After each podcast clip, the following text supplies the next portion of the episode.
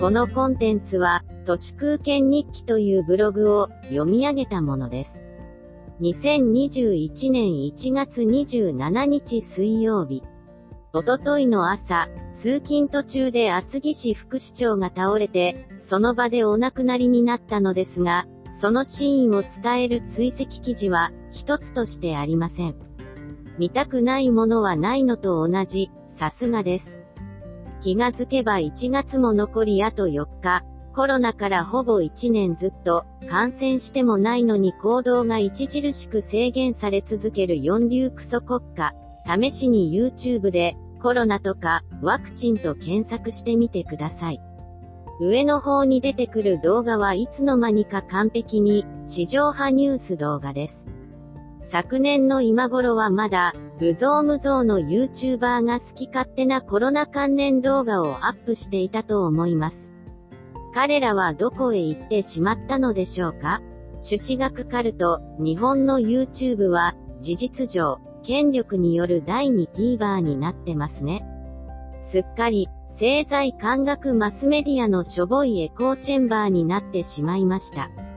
ポテチン、日本に限らず、世界中で、国民国家権力にやたらと近い GAFA なんぞも、いらないよねという声が大きくなっています。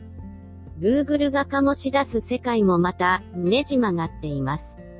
ツイッターも似たようなものですが、日本のツイッターは、アメリカよりも一層、ドメスティックな政治屋の倉庫のような気がします。では、YouTube にはまるで価値がないかといえば、そんなこともなくて、腐ったのは主にジャーナリズムの検索機能であって、例えばカルチャースクールなんかはもう、かなりいらないと思います。ありとあらゆる趣味や道楽の入門が YouTube でできます。先日も家のドア本が壊れたので、YouTube 動画のディレクション通りにやったら、見事に復活しました。使いようによっては、YouTube もまだまだとてつもなく便利です。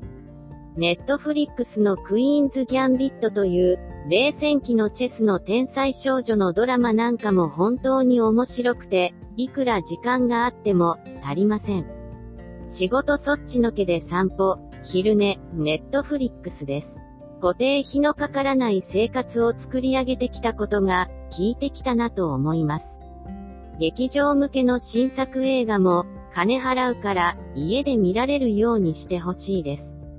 人類がコロナに打ち勝った証としてのオリンピックが100万が一開催されたとしても、私はひたすら、ネットフリックスを見ているだろうなと思います。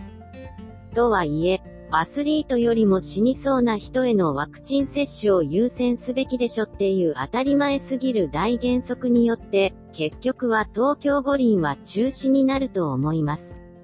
これは、論破のできないポリコレ命題だからです。世界でもそうですし、国内でもそうです。死んでしまったら、運動会どころではないわけです。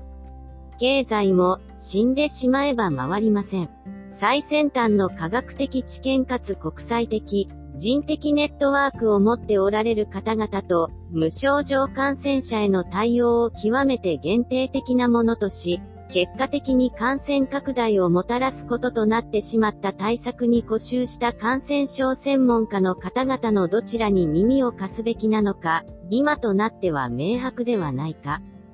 これ、ニーナミさんという、コカ・コーラの敵であるサントリーの偉い人が、ようやっと政治家どもの失敗を指摘し始めましたけど、財界は政治家に強く、政治家は官僚に強く、官僚は財界に強いという護送船団方式、昭和三つどもえシステムそのものの完全な終わりなのかなと思います。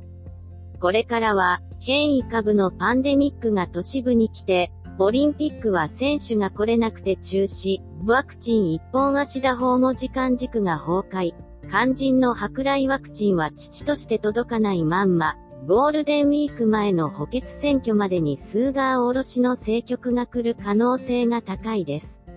今のうちに菅義偉のキャラ歌詞、菅ちゃんまんじゅうと、菅ちゃん瓦割りせんべいを早めに買っておかないと、メルカリで高値転売できなくなるかもしれません。